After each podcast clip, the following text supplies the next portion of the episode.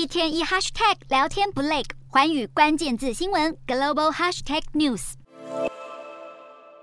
古巴总统迪亚士卡奈在二十二号造访莫斯科，会见了俄罗斯总统普丁，展现两国好交情。俄方为了表示诚意，在莫斯科广场立了一尊古巴已故革命领袖卡斯楚的铜像，两国总统一起到场为铜像揭幕，强调双方友谊稳固。迪亚士卡奈跟普丁接着在克里姆林宫对谈，强调会持续双边合作，在国际舞台上互相支持对方。普丁还在同一天用视讯主持了俄罗斯核动力破冰船的下水典礼。普丁表示，这种破冰船具有重要战略价值，能加强俄方在北极的强权地位。俄罗斯持续外交战略布局，但在乌克兰战场的作战进度却停滞不前。俄国驻英国大使克林近日受访表示，乌克兰很顽固，以为自己能赢得战争，但这纯属幻想。克林还否认乌俄之间有过非正式的谈判，并强调俄罗斯不存在会动用核武的情况。